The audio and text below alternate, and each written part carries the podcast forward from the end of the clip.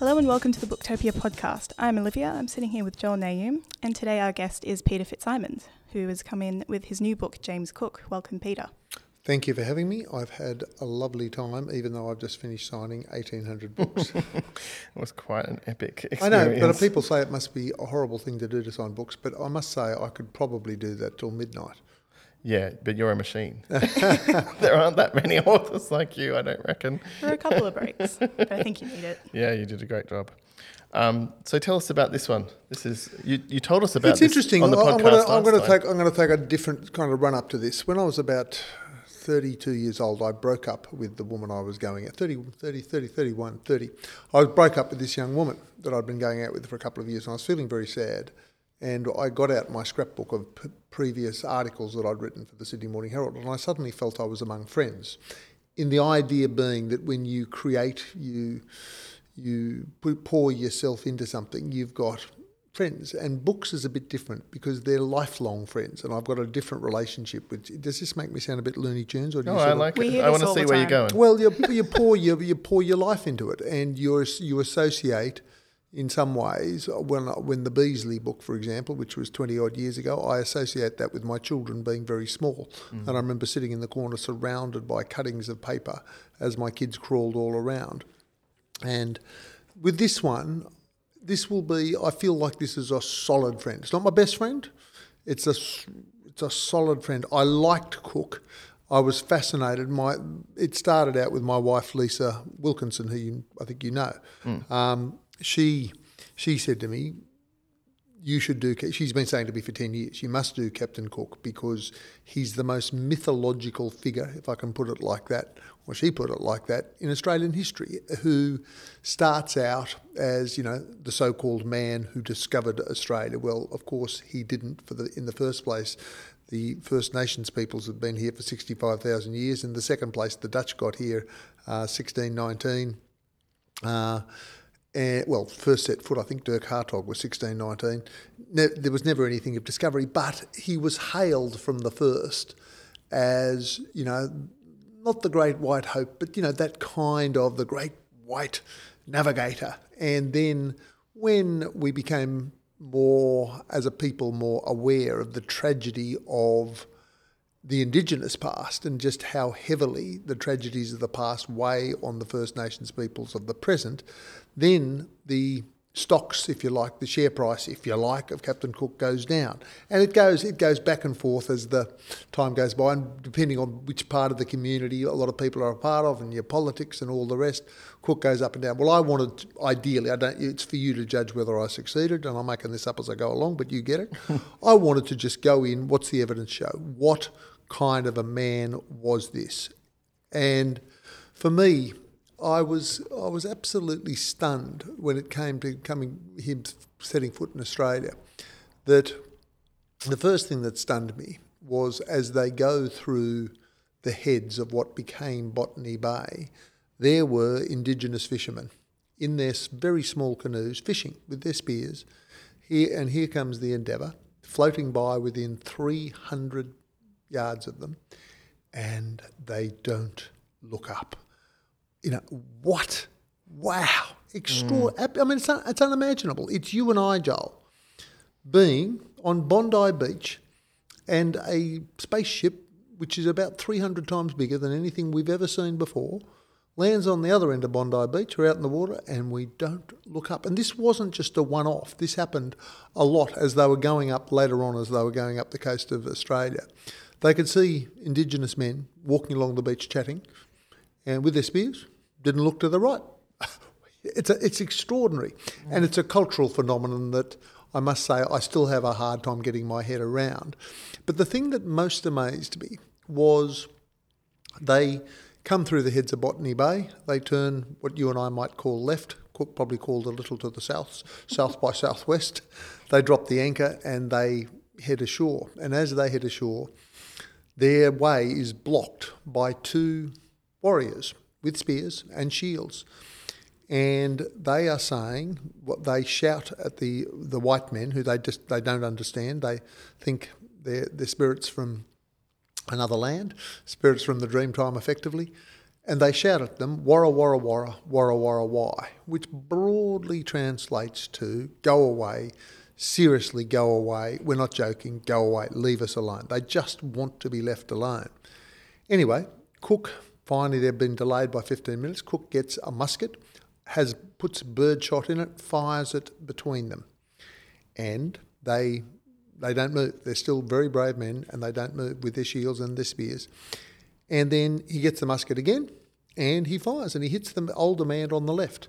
And Speckles, Speckles is behind effectively, Speckles his body with nothing that will kill him, but visits violence upon before Cook sets foot on Australia. I mean, it's breathtaking. And, and the thing about it is, and Cook was not a violent man, and that man, as far as we know, didn't die.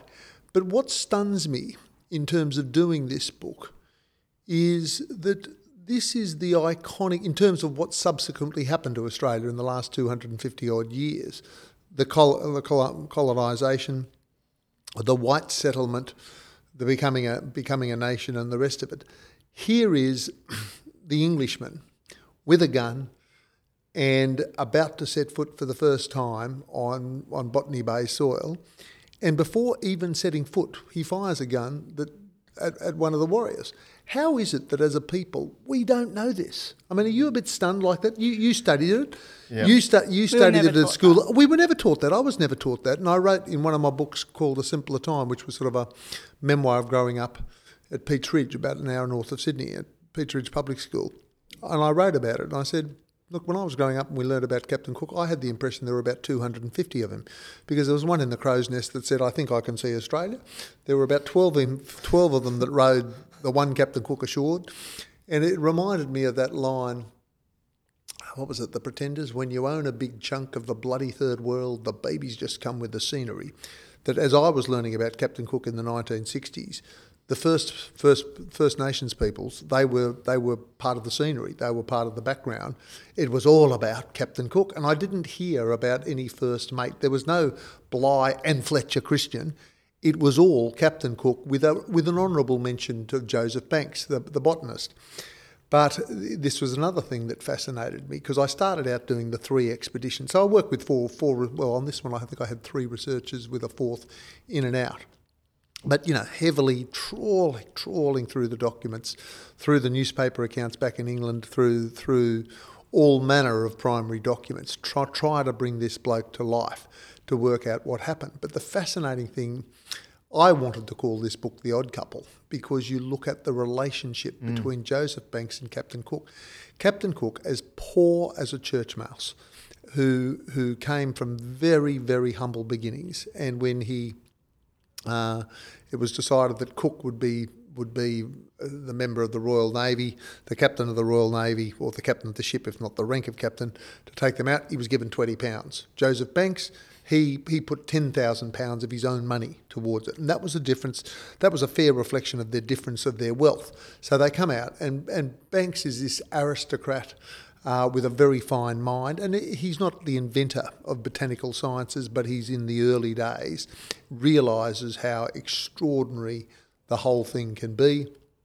And they go on their expedition and they get on reasonably well. I mean, it's very, very much an English class system. They were from totally different classes, which both men recognised. But the fascinating thing is when they got back to England, all of the papers said, Mr. Banks has returned. Mr. Banks has accomplished this, Mr. Banks has accomplished that. And Cook was not much more than the cab driver in the public mind. Well, by the end of the second expedition, it had all changed. And, and, and basically by now, Cook, Cook, is, Cook is the one that everybody remembers, writes about. Banks is the footnote. And they were such different men. I mean, I, I documented in this book that when they get to Tahiti, which was not quite their first landfall, but first landfall in the Pacific, after they go down the Atlantic, come around Cape Horn, uh, and they get to Tahiti. And th- there awaits them in Tahiti a sexual smorgasbord of, and I make obviously make no judgments, but it was a very, if I can call it, a libertine culture. And you've got these toothless sailors from the slums of Liverpool coming down the, coming, you know, landing on the shore of Tahiti, being awash with beautiful women, very available because it was a different culture. And anyway, the one and and Banks basically set new records. Started no, he did. One when he started out, and he documented it all. He started out with one woman at a time, then he went to two women at a time, and by the end of it, he was with two women and a man at a time, all documented. The only man on the ship that remained faithful to his dear wife, which is Elizabeth, was Captain Cook, and I found her a fascinating character too. But I do rebuke her. I gently, not rebuke's not the right word. I gently chide her from the from uh, two centuries later to say, Mrs. Cook, that thing you did when you were 93 years old, you realised you just had a couple of months to live, and you went to the fireplace and you put in the fire all the letters that Captain Cook, your dear husband, and who she referred to as Mr. Cook, had written to you over the decades. Gee. And Well, in fact, they only been, really have had been his only heart. well, they only really had a bit over a bit over a decade together, married. In fact, when I think of it, so they were married in 1762, and he made his landing in uh, made his landing in Australia. Well, Tahiti and New Zealand, obviously, but in Australia, 1770. Died in 79. Um, so they, they were not. They didn't have a lot of lot of married life together. Mm.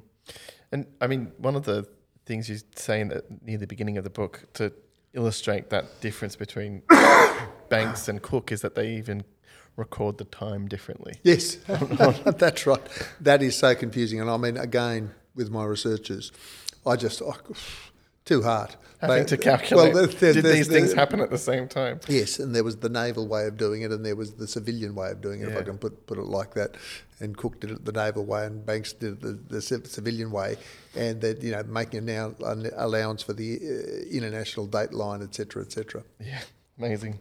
So um, we talked a bit about um, Cook's sort of very straight personality, very calm, very moderate.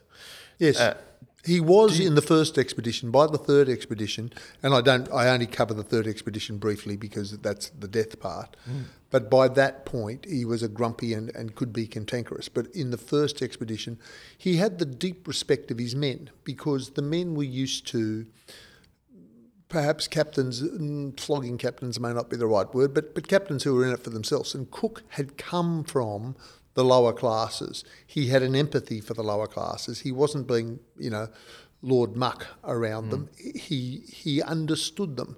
And one of the things he cared for very much was their health and, and stopping scurvy. And he realised sooner than most that sauerkraut was the way to do it, and the men hated sauerkraut. And so Cook, understanding their mentality, made sure that sauerkraut was served at the officers in the officers' mess at the captain's table. The word spread around the ship. The officers are eating sauerkraut. Oh, why aren't we? I want some sauerkraut, and they were given sauerkraut. And that's an example of the quiet genius that he had as a leader. Yeah, absolutely.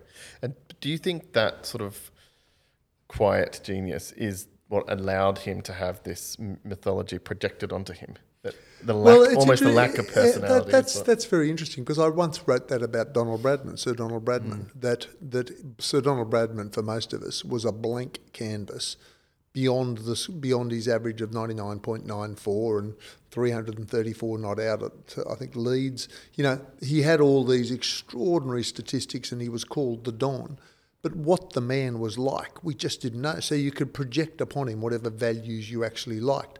That's a very, I think that's probably true also of Captain Cook. For hmm. most of us, he is a blank canvas. And just to revert briefly to my line about what happened at Botany Bay, I was speaking to 100 academics in, at ANU not long ago. And I, the subject of the, when I, what book I'm writing came up. And I said, well, I told about Captain Cook, and I said, well, look, hands up. How many of you know what happened before he said the, the and no hand went up. And this is not a reflection on them; it's a reflection on we as a, we as a people that it's just extraordinary that how little we know. And part of my motivation in writing this book, and I've dedicated how I've done two dedications to the book. One is to Professor John Molony. The other is to J.C. Beaglehole. Now, J.C. Beaglehole is what the a great name. well, what a great name. But he, he's the great Cook biographer. I mean, Yeah. I'm not fit to tie his bootlaces in terms of the work that he put in. And he spent, I think, 40 years of his life documenting 10 years of Cook's life and, and so forth. But he, a New Zealander, and was just, you know, travelled to England and just got the original documents. I mean, in these days of the internet, you know, my researchers, I can I can look at the original facsimile of the of the logs by uh, with a few clicks of a button. And in fact, well, the researchers send it to me and say you can see right here. But you can see, you know, you can you can see scratch out. Uh, you know, when he scratches out, he wants to call Botany Bay Stingrays Bay, and then you can see the scratch out, and there it is, no Botany Bay, that kind of stuff. But the one that really inspired me was Professor John Molony, and I've dedicated the book as well as J.C. Beaglehole, the late great Professor John Molony, who was a who was a uh, professor from ANU, and he was always good to me. He wrote a book on Eureka, and when I was speaking in uh, Canberra on Eureka, he came up to me afterwards and said, My name's John Molony. I said, Gee, are you the Professor John Molony that wrote the Eureka book? He said, Yes, I am. And, you know, gee, I'm really honoured to meet you, and we got on really well. And I went down to, he wrote a book about Captain Cook a couple of years ago, which is not long before he died. And in the course of his speech, he told me about, and then I talked to him about it a lot afterwards, the little old man. Now, the little old man, what happens is after they leave Botany Bay and they sail up the coast of the east coast of Australia, and the extraordinary story of hitting the reef. I mean, talk about drama talk about in the middle of the night you hit the Great Barrier Reef and the jagged coral goes into the hull of the Endeavour. Uh, and when they pull it off, it breaks off. It doesn't leave half the ship on the reef, at which point they go straight to the bottom, or stay the reef and the and the leaving a big hole in the hull. What happens is it breaks off. It helps seal it. They still, by a very interesting technique, just manage to get to the shore, and there they come across the Aborigines there again. Abor- the, the, not the Aborigines, let me take that back. The First Nations peoples, the Aboriginal people, and they skirmish and they fight over several weeks. Mm. And at the end of it, this little old man, it was described by Banks as a little old man, comes forward with a broken spear and lays it, offers it to Cook, and basically saying, This is a broken spear, we must live in peace. And I think it was when I first John first talked about that that that the points made that this should be our symbol. This should be. Mm. We, you know, other people can have other different symbols, and ours, I suppose, can be the gum, tr- gum tree, or it could be Uluru, or it could be the, the sheep that the nation rides on the sheep's back, etc. But what about a motive, as I say at the end of the book? A broken spear. We're the people that live in peace. We believe in we li- we believe in peace, and uh, to acknowledge the little old man as you know perhaps a symbol of Australia and the mm. broken spear. That's really interesting, and I think there's there is a tension in the way that you portray Cook as as being internally conflicted about killing all these native people. Oh, gee, in, in I mean, I'm wandering. Maoris in, in New Zealand as well as yeah, in Australia. I'm wandering in a minefield here. He just he just because kills people, because, right? oh, because we're at a time. We are at a time. I'm I'm a passionate believer in. Mm the statement from the heart, Uluru. Yep. That, that should be a part of our constitution. We need to recognise all, all of that. I am absolutely on the side of the First Nations peoples. Mm. And nevertheless, I don't. That I was fascinated by Cook. Cook never declared terra nullius, terra, terra nullius, um, he never he, he he he did go through an absurd claiming of the east coast of Australia yeah. by hauling up the Union Jack and firing the firing the you know the, the firing the shots. It's absolutely absurd. But that's that's absurd from the 21st century when you know the you made the the original peoples didn't say okay we cede this to you you can have nothing like that no. and it was absolutely absurd but it was what was done at the time and Cook himself I am confident in saying from, from you know from the research and from going through the trawling through the documents and the diaries, he was not an imperialist himself. He was a, absolutely an instrument of empire. But when you go through the diaries and letters after, particularly after the second voyage, where they returned to New Zealand, he he worried about and talked about the debilitating effect that white colonize well that, that white contact contact with a white man had had on the Maori and could see the degradation that they had wrought and it worried him he wasn't somebody who was just dismiss the people, and he, you know, he was. I think he was fundamentally kind, um, at least in, in those. Certainly kinder in the first voyage than the. But in the context of his era. yeah, that's right. In the context of his era, but but I, the last time I was here in Booktopia with intent was when I did the Mutiny on the Bounty book, and you know Bligh was not only a bastard; he was a bastard's bastard, but he was but his violence was verbal, much less than flogging, and he didn't flog as much as Cook flogged, but Cook. Cook was a, a, far more cerebral man that he's been given credit for. He was a very clever navigator, very clever cartographer, and effectively a scientist. You know, like he, the reason that they came out for the first time was for the, to document, to chronicle, to measure the transit of Venus, and that's why they went to Tahiti in the first place in 769, which is another story in itself. Yeah, It's very interesting. Um, we're kind of running out of time, so I guess one last question that I kind of really want to know is how much did your initial view of Cook's legacy change um, after writing? A lot. I, but, but again, I was really Olivia starting on a blank canvas. I just didn't know any, and I always think you know people say he's not an historian. I say, damn right, I'm not an historian. And I no, well, I'm not. I'm not. I'm not. I'm not. You know, I'm not trained as an historian, but I'm. A, I love stories, and so I went into this not knowing what I would find, and I like to use in my writing my ignorance as a tool. So when I first started writing about wars, and you know, the first big war book I did, well, first was Nancy Wake, but Kokoda. When I was writing about Kokoda, I thought, well, even though mum and dad were both served in the Second World War, how many are in a platoon? How many are in a company? How many are in, in a battalion? How many are in a division? I didn't know. So I build that, when I find out, I build that into my account so the reader will also know. How do they work out, you know, navigation, latitude, longitude? I didn't know that but I worked that into my account, and that was one of the stunning things about Cook, that he was he was the navigator of his age, he, and he and and he was the cartographer that changed everything. that's definitely my takeaway was was how um, brilliant he was. At, Yes, that's at- right. at Interesting, the scientific principles behind, um, you know. Tell me slowly how much. Be honest. Just put aside your put aside your. You're a professional flogger of books, but but no, no. Be honest. What what did you think?